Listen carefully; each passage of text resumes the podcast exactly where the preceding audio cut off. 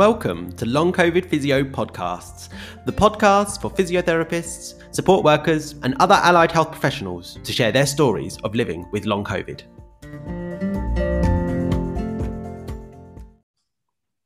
Hello, and welcome to Long COVID Physio Podcast. My name is Darren Brown. I'm a physiotherapist and I have experience of living with long COVID. And today I'm very happy to welcome our guest, Jenny, who is a friend and a colleague. So, Jenny, would you do us the honour of introducing yourself? Hi, yes, I'm Jenny Setchell. I don't have an experience with living with or um, experienced COVID at all myself. I'm in, in that we're very lucky to be living in Australia at the moment. So it's not as around me as it is for many people. Uh, and I do re- recognize that privilege. Um, yeah, so I'm a senior research fellow at the University of Queensland in the physiotherapy department. I have been a physiotherapist for 20 years, but um, as a clinician as well, worked in all different areas of physiotherapy. And my research now, though, um, I did my PhD in psychology. I kind of am more of a sociologist. I use kind of philosophy and social theory to think about physiotherapy and related health professions. And I'm sure you'll get some insight into how my mind works in that way as we chat on. Um, yeah, what else to say?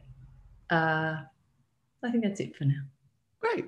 Well, I, as I said, I am so excited to have this podcast with you today because you are a friend of mine and I've got all the love in the world for you because, like, we met oh my god like no so it was 2015 we first met at the world physio congress in singapore i think it was which was my first ever world physio congress and we got chatted on twitter didn't we because you were doing a presentation on weight stigma um, and yeah, so we met up and we've stayed in contact ever since. And I remember we went to raffles and had a Singapore sling and everything. we did. And I took you to like hawker ven- venues, which were just fantastic, but you got a stomach bug out of it. I did, I yeah. know. it was my first. It was my first World Physio Con- Congress as well, actually. Oh, that oh, one. I didn't know. So there you go. Yeah, we're both newbies. And we've kind of set up our own little tradition, haven't we, ever since, where every Congress now we catch up and have a drink somewhere. Although this year will be different. We'll have to figure out what to do because it's going to be online. We'll just have to do um, online cocktails. We're doing Zoom cocktail session. Yeah. um, but the reason we're doing this podcast today is because it was about, I think it was a week ago. I had um, I, tweeted some personal opinions uh, about some uh, thoughts that I'd been having about the conversations and the narratives around physical activity and exercise in the context of long COVID, which is, I was feeling a bit frustrated about it all online. And you replied to one of my tweets uh, with a link to an article that you are a co author on. And it really sung to me. It, it actually really kind of was a bit of a light bulb moment for me in a way. And I wonder if you would do us the honor of telling us more about this paper that you shared. Yeah, sure. So it was a paper that was for a journal called the called Qualitative Research in Sport, Exercise and Health, and they were having a, a special issue on the topic of exercise as medicine. And this journal is um, quite a sort of thoughtful journal. Um, so when they had an ex- uh, a call out for um, for papers that discuss this concept of exercise as medicine, I knew they'd be interested in something which kind of critiqued that concept. So it's kind of, I guess, this idea that exercise is helpful and good um, is this kind of universally assumed truth at the moment. Definitely in physiotherapy, I would say that's pretty much the case. And of course, just like anything, exercise is not um, nothing is universally good and exercise is one of those things. It can be harmful. It can it can we can die from over exercising for example or, or, or doing risky exercise.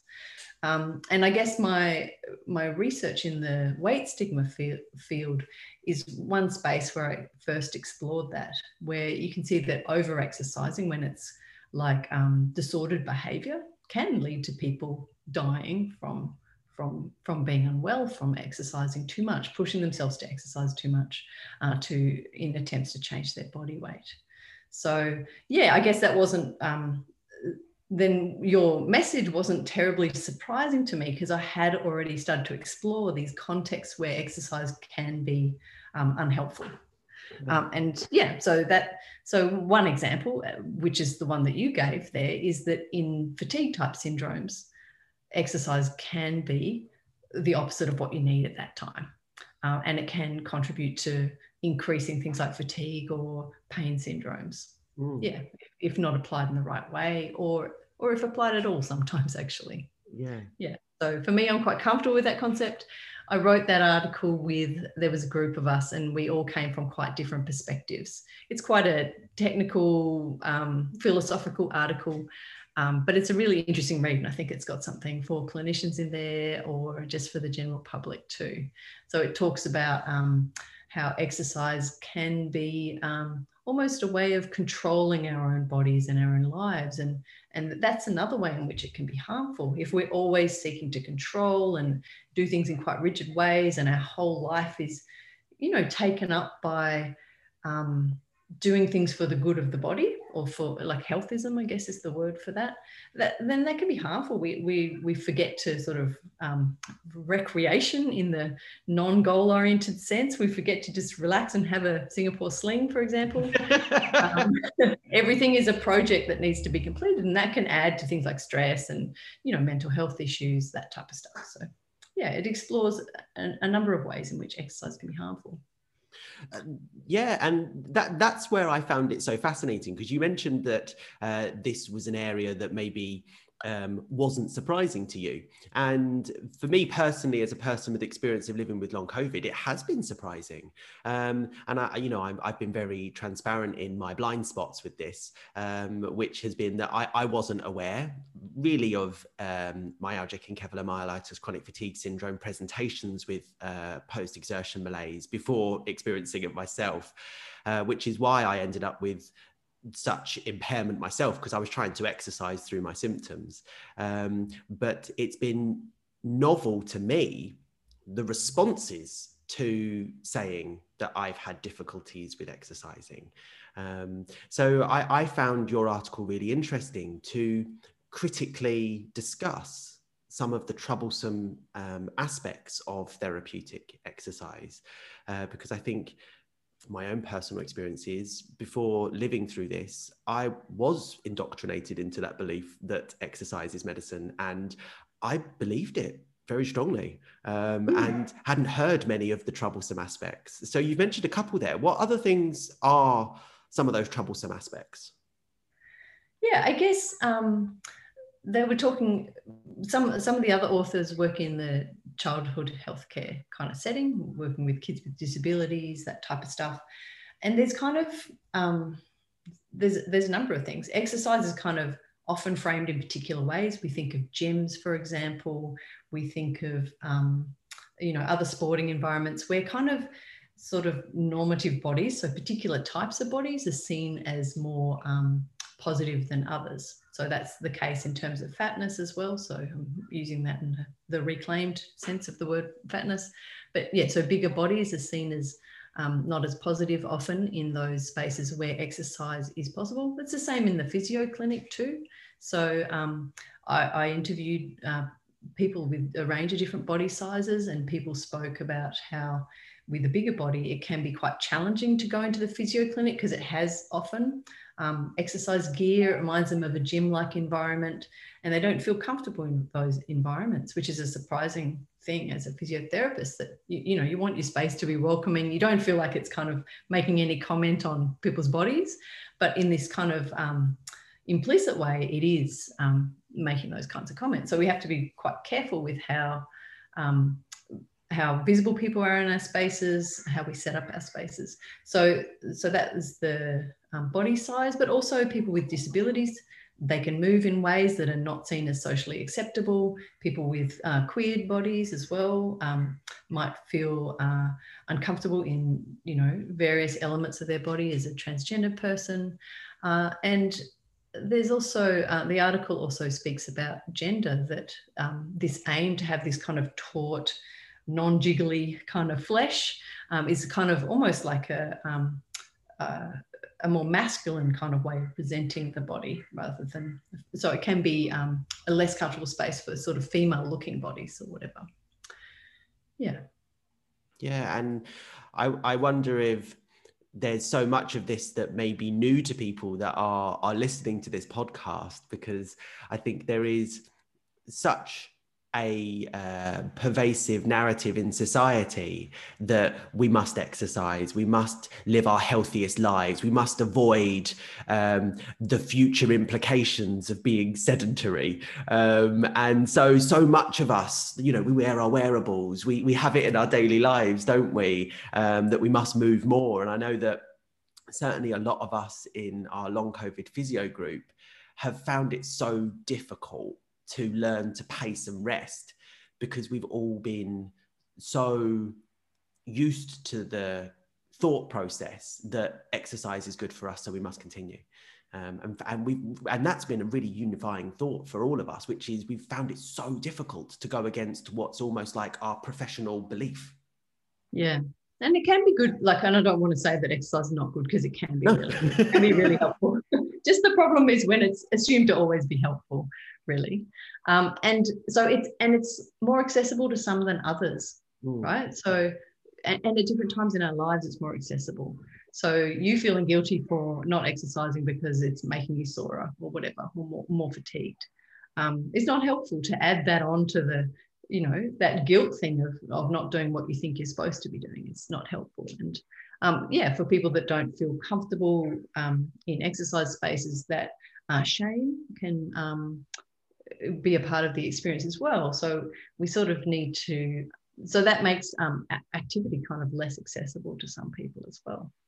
So yeah, it's it's it's um, when you dig into it, there's all these different complexities to it. It's quite fascinating actually. Um, and again, just to say, absolutely, exercise can be really helpful. so I'm not saying that it's not helpful, um, but there are times when it can be unhelpful, and it's really important to um, think more complexly about it. Yeah, and I think that's been a really important topic that we've learnt as well, which is that it, in sharing our personal experiences of we found difficulty with exercise because it maybe has exacerbated some of our symptoms. Um, we found it really difficult to almost share that story and be heard. Um, and we, have been very much saying, you know, there, there, needs to be some caution with physical activity and exercise, but we're not saying we're anti exercise, we're saying we're pro safety. Um, and I think that's where, for me, that this paper and this conversation is is a bit of a light bulb moment because it's now opening up those opportunities to think about the diversity and thought of this and the nuances in it. Um, because there was a there's a particular sentence in the paper that I want to read out because I've highlighted it because it was like the one that stuck to me which is um, not only is it dangerous to assume that it is unquestionably good in the terms of therapeutic exercise, uh, or that it is not without complexities and thereby unworthy of scrutiny. And for me, that really stuck out really true, which is we must be scrutinous with what we're doing in terms of rehabilitation and interventions for healthcare conditions. And if we can't have these open, diverse, dialogues and conversations about what's good and what's not good, it really puts us in a dangerous position. Yeah, absolutely. And um, I think like there's some really interesting research on overtraining, for example, in in high up athletes. We know that you know not like doing exercise and continue to do more exercise is not going to give you um, always a, a, better gain by doing more. We do know that, um, but it's something that we don't talk about that much, or or really, you know, consider that overtraining. You know, and overtraining for one person is very different to overtraining for a next the next person. Uh, I used to be in a, a sport where a lot of people, not sport, but circus, physical activity, where a lot of people really overtrained. There wasn't much science around it, circus, but we would, you know, we were doing aerials, so we're doing a lot of high um, intensity, very, um, you had to be very, very strong to do that work. So we did a lot of training. Um, but, I, uh, you know, I'd give talks there about overtraining as well. So I guess that's before my PhD, but something, another place where I started to notice that people were just, you know, spending hours and hours and hours and hours training without um, much science behind that. Uh, and so I looked into the literature of overtraining and how to understand your own body um, to, to sort of make decisions about how much was overtraining for you. There's no set amount of what's overtraining and what's not. And that would be the same with um, someone living with long COVID or, or similar, you know, fatigue type syndromes that you need to work out what's the appropriate amount for you. And that, that can be really complex. And particularly, I'd say, Darren, with something like COVID, where it's a sudden change, yeah. you know, where there's kind of like this real shift from, from living in a particular way to and expecting to be able to do a particular amount of activity and then that changes. And it can, and I'm sure you know this better than me, but my partner also lives with a chronic fatigue condition uh, of uh, fibromyalgia. So I've, I've seen it um, on a personal level, uh, close at hand, that you know the same amount of activity might not have a reliable change in your body. It might might be positive one time and and and and quite negative, and and you know set you off for a couple of weeks um, the next time. So how to learn and how to better guess what's the appropriate level for you, I think is really tricky. So with this overtraining stuff, there were all these different, there, there was some sort of checklists, which I guess can be helpful in some ways about how well I've slept, how well, like what, what level my nutrition's at, like even considering all those types of things, as well as how I'm feeling on the day, you know, all these, there's, there's a lot of things to consider when you're thinking about this on, on that level of sort of overtraining. I think that kind of mm. approach can be helpful as well. Yeah, that's what, really- what if, what if, um, um, I, I was wondering what people have said to you. Oh, okay. Um, yeah, sorry, I'm going on a different tangent. No, but... no, no, no, not at all. So I'm, I am going to come to that, but I want to come back to something first. But I will go there because um, I really want to. okay, good. You mentioned something about shame earlier. Yeah. And that's been something that's come up a lot amongst um, not only people living with uh, long COVID, but particularly amongst us physios living with long COVID. Um, yeah. And it's that shame that's and that skepticism um, and also potentially stigma uh, associated with our reduced functional capacity.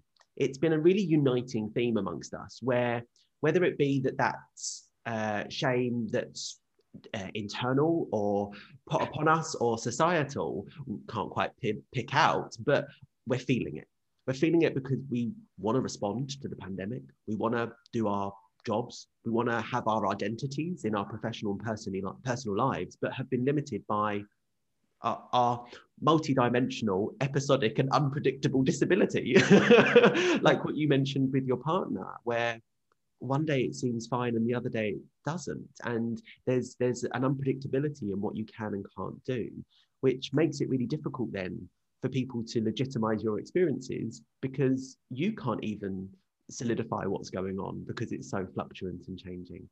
And and yeah. Yeah.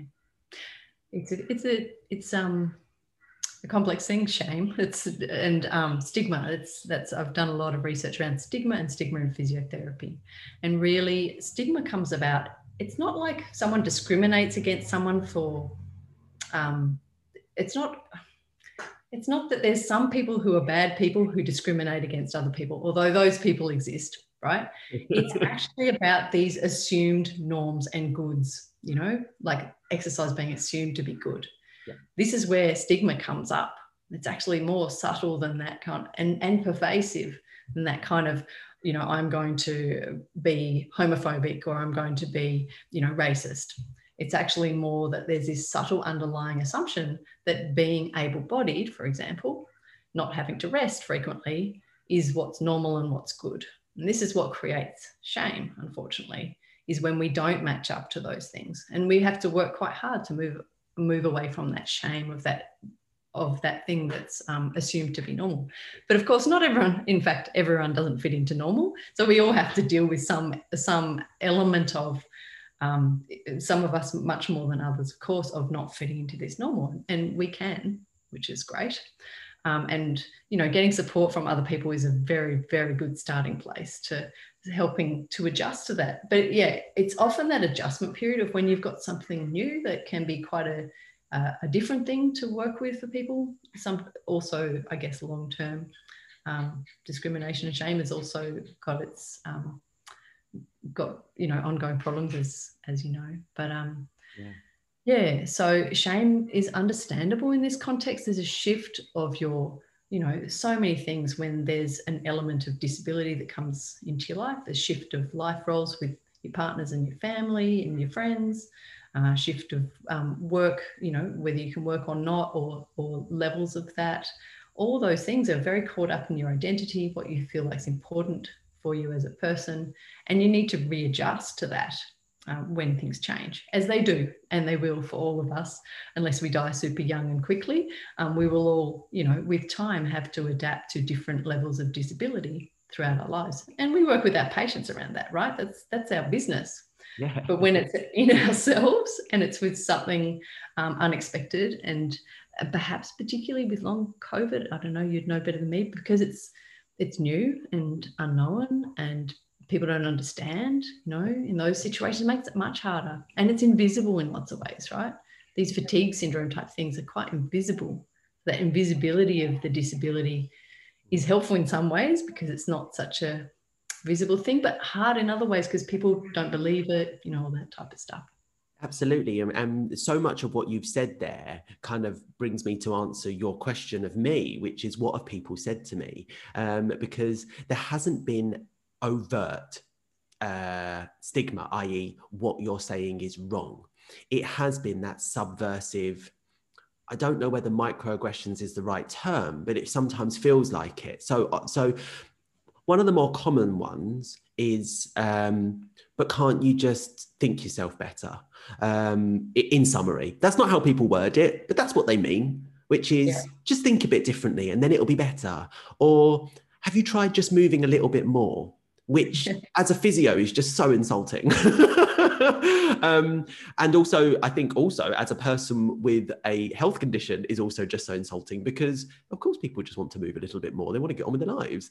Um, I think the other side of it is, but what about your future health? Um, so, but what about the risk of this and what about the risk of that in the future? Which is why your article really sung to me because it's almost like putting the blame on us. Like, if we don't push through this now, it's our fault that we got something in the future. Um, so, there's been this kind of like real under I, don't know that I'm going to use the right terms. It feels underwater almost like the what people are saying to us is not intentionally um, stigmatizing or shameful or um, uh, saying things against what or, or disagreeing with what we're saying.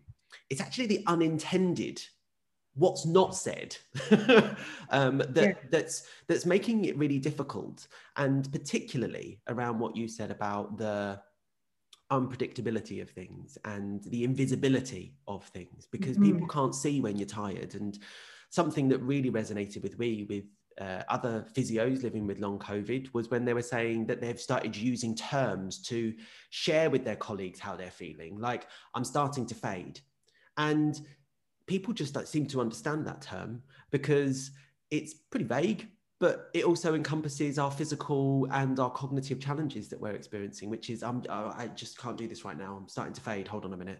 Um, but yeah, so it's yeah. really fascinating. And it, it's tricky because um, something like that type of idea might be really helpful once people have got to understand you better. But if I was starting to fade, I could push through it, right? Because I'm not living with a, you know, a, a chronic fatigue syndrome or whatever we want to call them. So you know people will understand it in their own terms and perhaps would take some time to be able to understand it in your terms. Like by that i mean i really can't function. I'm living with a you know long covid or whatever it is. Um, yeah those things are really tricky. And i think I mean, there's so much to it. There's, you know, it, there's some research which says those sort of subtle forms of stigma, which are unintended, um, are the most difficult to manage because we internalize them ourselves if, if we're receiving them, um, because they're much more subtle. Um, yeah, it, it's tricky stuff. Um, one of the things I'm going to say is that it's very interesting that one of the nice things about um, that article is a, some of the researchers are, are quite um, historian focused and they really looked at how health is understood has been understood quite differently in different times and while exercise has always been seen as a positive thing there's also been very um, strong cultures of understanding rest and repose um, as a positive thing as well. And I think that's something we've really lost. I think it'd be really interesting to have some research um, on that work. You know, we always need rest, even if we're training really hard. Is the rest time that our muscles grow, or you know, that our you know our our bodies shift in response to that that activity? Like it's always been needed.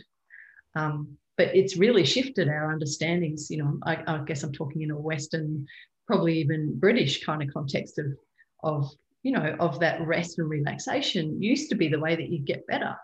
You go and rest and and in Southeast Asia, in certain countries here, like that's still seen as the sensible thing to do if you're unwell or if you're in pain is to rest.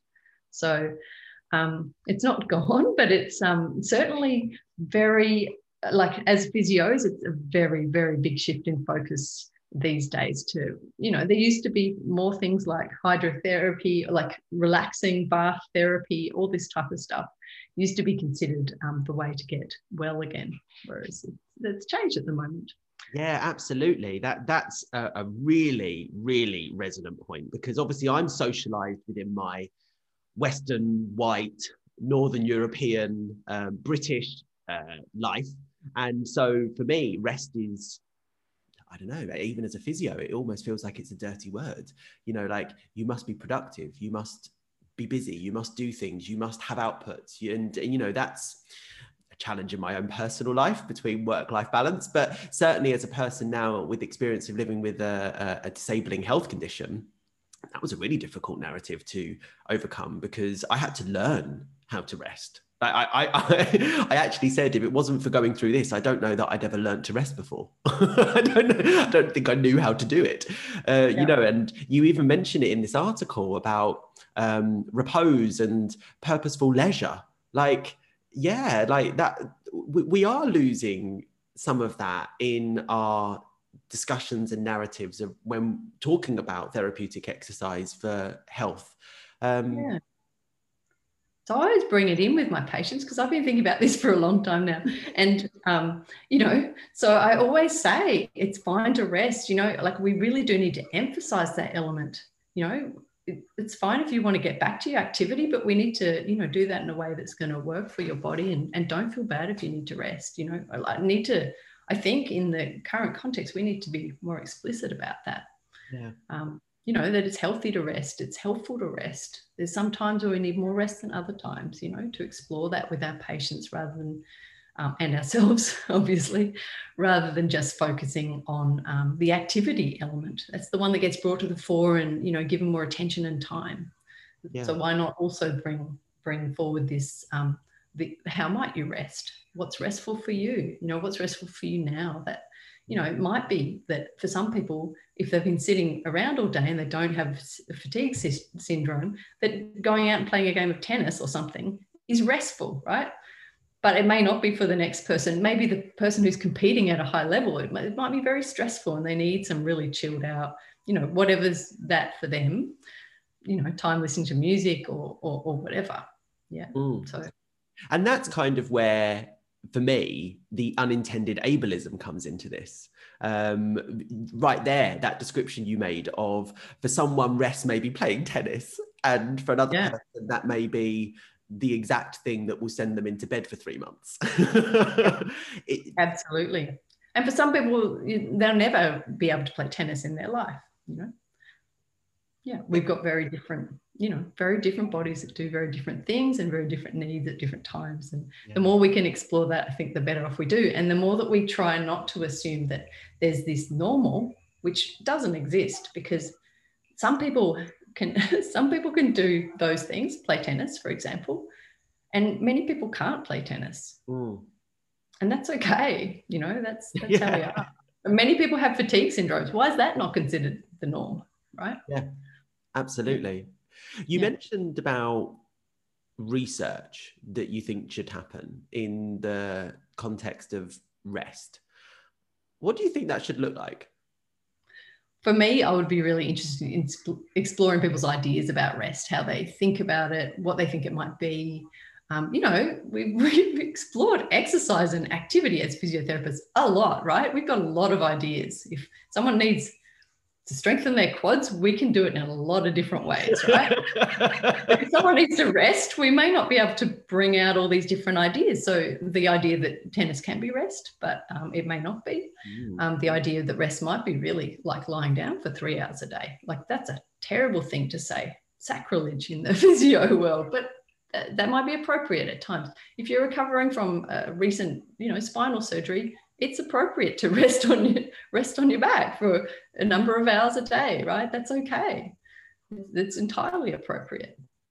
Yeah. So um, yeah, so I would be very interested in just exploring it as a concept. What does rest mean in terms of healthiness for people? What does it mean in terms of enjoyment and play, even for people? Um, what you know how's it conceptualized in physiotherapy? How how do we create it as a negative thing? Um, and do we i guess but i think we do in some ways. But exploring that a little bit more. So how are those ideas created? So that's as a sociologist how you think about it. I guess as a um, more um, typical physiotherapy researcher you could you know test how much rest could be helpful in particular scenarios for example so, but that's not so to the quantitative there. yeah, exactly. Yeah. Um, I'm really interested because you asked me what my what's the response has been to my conversations. What have the responses been to this paper that you've published? Good overall. People are really interested in it. Yeah. So I think I shared it again on Twitter recently in response to something. I can't remember why, but people people love it because the ideas are surprising to them. I think, um, and and we don't try to um, we don't try to say that um, exercise is not helpful sometimes as well. So we're careful to put that in there, which I think otherwise it might have been a harsher reaction. But what I found with physios, because a lot of my work sort of questions our usual way of working. Um, rest is just one example. Um, what I find is that physios are really open to these ideas and really welcome them. So mm. um, I think the only occasionally people have. I think when you bring it up in a context when they're surprised and they don't have time to think about it and to chat about it with you, sometimes then you can get a negative reaction. But mm. usually, when there's time to um, sort of you know work through it with people they they're really interested in it. So usually it's been really positive yeah. That and that's really good to hear um, because it means that as a profession hopefully we can be uh, responsive and reflexive to the things that might be our blind spots. Um, hopefully we're starting to mature. We're just a young profession really in the scheme yeah. So I think we're starting to, and I think it's such a great sign that we're starting to, you know, in terms of like things around race as well, and and various other ways.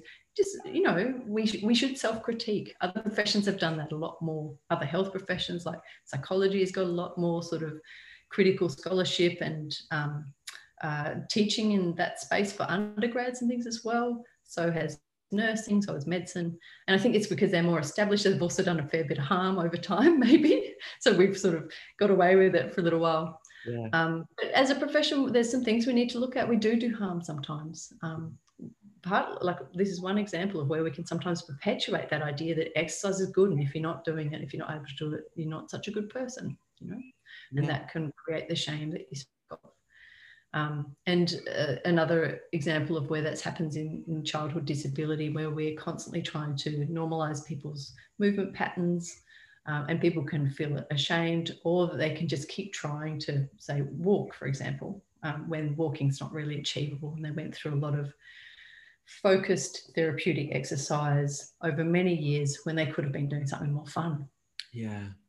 You know, so there's there's those critiques of physiotherapy have come up bit by bit a few things and and the fact that some researchers are looking at this stuff it's really it's it's great for our profession i think. It feels scary but um you know we're such a strong fantastic profession in so many ways that we can take a little bit of critique now you know? Absolutely. and um, we will grow from it you know? It'll make us better yeah and and it's really healthy to have that and i think certainly one of the things that was mentioned in the paper was about kind of uh, utilizing that queer anti-theory uh, anti-racist approaches to uh, research to um, move forward and and look look at those areas. And so I think yeah. it's really exciting, really exciting. But Carolyn Fusco, who's a kinesiologist, like an exercise scientist, I guess, in um, Canada, she she was writing from that perspective, saying that I think that you know that from queer perspectives and from from like if you think about critical race theory, so anti-racist perspectives, they are settings where there's been a lot of exploration of sort of difference and you know so in this in the situation we're talking about now it's like not being able to exercise there's a difference um, we can learn a lot from those fields that have already explored things like shame and stigma mm-hmm. um, and they don't play out in the same way in each context but there's a lot of similarities yeah so what you were saying really reminded me of the fat stigma stuff actually the weight stigma people who are over considered overweight um, have gone to medical professionals and time and time again been told to exercise and diet and blah, blah, blah. And after being told more than a few times in both subtle and less subtle ways, it becomes absolutely frustrating to talk to others because you, you fear that um, stigma coming towards you and that judgment. And I imagine it's the same in your context that you know, after you've had some subtle comments that are like, oh, you should just go get over it. Oh, you should, but you should be able to at least this, right? Or, or whatever. But, you know, when that comes time and time again, it's like you're expecting it the next time and the next time. And you often receive some of those assumptions that are just widely out there in society that overweight people haven't already tried lots of diets and haven't already tried lots of or, or do already eat well or do already do a lot of activity or whatever. So you know i guess it's yeah it's helpful to sort of bring these understandings of um, our profession and of um, these other areas of study that can really give us some insights into how people yeah. with long covid might feel in different ways as well yeah, absolutely. And and what you said there made me think kind of that's where what the value of of peer support because people living with similar experiences to you, even though no one shares exactly the same experiences, um, th- there's there's that kind of mutual appreciation and understanding, um, and that's why it's been so important for so many people to have peer support when living with a, a new, emerging, uncertain health condition, um, which is that you're not getting that kind of I'm using the wrong terms again, but that feeling of that underwater language, that kind of just kind of sneaking in and just like a little bit of judgment just there. Um, so you're not getting that. They call it implicit, implicit stigma or whatever. subtle, subtle stigma. Yeah, yeah I like the under. I like the underwater. right. Good way of explaining it. Metaphors are often better. Yeah, absolutely. So there's a number of things that can be really helpful about peer support from my knowledge of it. Like one is like exploring ways to get better, right? Together. That seems like usually actually often that's the way that people are brought together. But there's so many other things that are helpful about peer support, shared experiences, you know, emotional support, um, you know, um, giving back by um, sharing your experiences with others can feel really empowering as well. So lots of different reasons why peer support's really good yeah, so that's definitely one way to sort of help cope with stigma, um, definitely. And as well as coping with the condition, there's that stigma, unfortunately, on top of that, which is unhelpful. Um, but there's lots of other ways too. So, yeah. um, you know, standing up to it sometimes is good, sometimes it's not. Um, you know, educating colleagues, as it sounds like you're doing, um, which can be tiring, but it can also feel like a helpful and positive thing to do at times. Um, yeah, and then, like I said, there's lots of people that have experienced sort of marginalization and stigma, and so we can learn from other people's experiences too. Yeah, absolutely. Yeah. And I think that's where maybe the landscape of coronavirus and also long COVID um, being a, uh, a global um, uh, unifying factor right now is potentially going to be quite useful because it is ultimately bringing everyone together on one topic uh, like we've seen with the vaccine response you know like bringing everyone together created the world's fastest development of a vaccine um, and yeah. potentially there is opportunities here with what you've been discussing about bringing critical minds together from so many different fields because actually there are going to be people all over the world that are acquiring coronavirus and potentially developing long COVID. And so can bring those minds together to, to look at how we can advance care, practice, policy, research, everything. Um, there, there's so much opportunity with this. Um, so it's and I think also like the bringing together of the physio community with the um, you know ME communities as well. Like that's uh, how wonderful that there's more physios that have not wonderful for the physios, but wonderful for the communities that live with those conditions. Yeah. Like there's more physios that might understand, and and you know that might become a speciality area for mm. uh, physios with that kind of experience. Yeah, well, we're fortunate in the UK we do have a group called Physios for ME, and uh, in the states there's a group called uh, PTOT for ME. Um, so there, there there are some small groups and I think what's been really fascinating is that kind of opportunity for uh, shared learning in different and additional directions between the groups of long COVID and MECFS and and other people living with chronic health conditions. Um, you know, yeah. like uh, my speciality is HIV, and I've translated lots from what I've learned from working with people living with HIV for many years into my experience of, you know, episodic disability, for example. Um, yeah. So yeah, I, I, wanted to ask you another question, if that's all right. Um, so, if off the back of this paper and this conversation, and I think we could probably talk for hours on this sort of topic because there's so much to discuss. But if you had the opportunity to maybe raise a key point with anyone that was listening, what would that key point be? I'm trying to think about who I'm talking to. Is it physios or physios with long COVID? Well, there's also a lot of people that are not physios listening to this. Okay. So maybe a, a different key point. So okay, yeah. To the physios in people, the parts of people, or the health professional parts of people, my one point would be try and avoid assumptions about anything this is a great example of where it can really go wrong. Mm. Even things that seem wonderful are not entirely wonderful. Even things things that seem quite harmful are not entirely harmful. So let's try and be complicated about the way in which we respond to things and, and versatile. So understanding it better, like this kind of conversation, can help you be a more versatile health worker of whatever sort. And to the people with um, that are living with chronic conditions. My main point. I think don't be tough on yourself.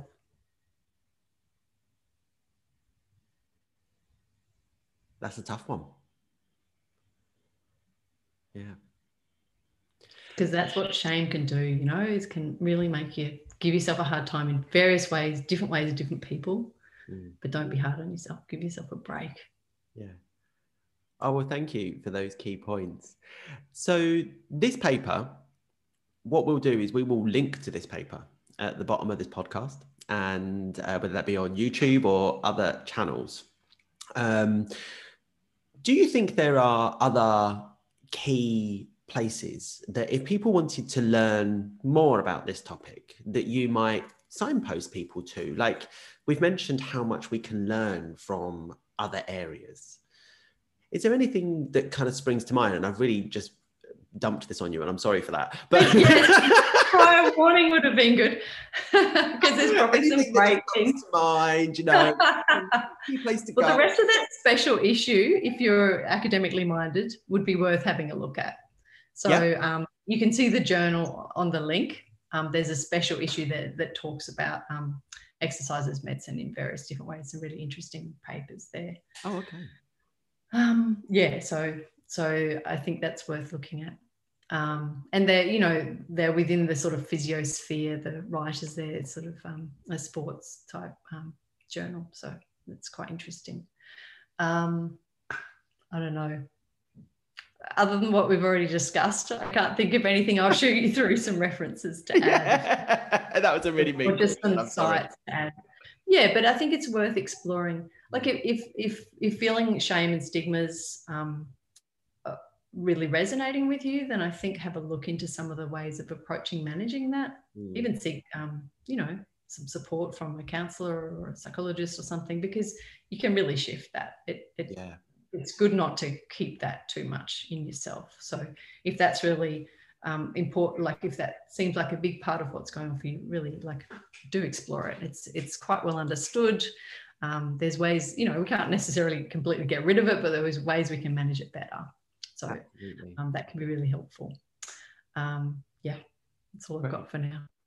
Well, I hope off the back of this podcast, people listening might be uh, more interested in exploring this, and potentially there may be some people that are interested in um, some research or some further investigation into this topic. So, whether that be long COVID or not, um, so I, I, really hope that this conversation might uh, spark some fires in some people um, and, and and potential opportunities to collaborate around the world on these sort of things, as as we've seen um, can happen from just having a conversation. Uh, even with you and I, uh, there are many things that have sparked from conversations.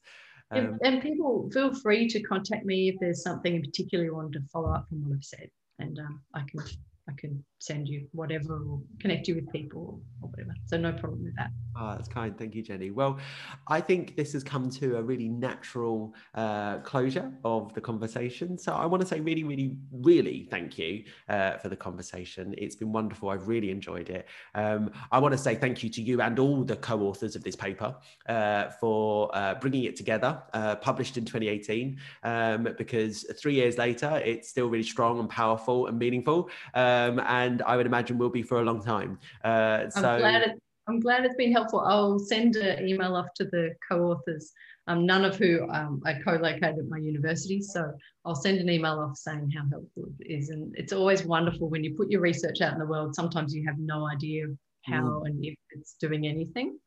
So um, it's lovely to hear. Thank you. Brilliant. I'm glad it's, I'm glad it's helpful. It really is. Well, thank you very much. And what I'll do is I will stop the recording now. Okay.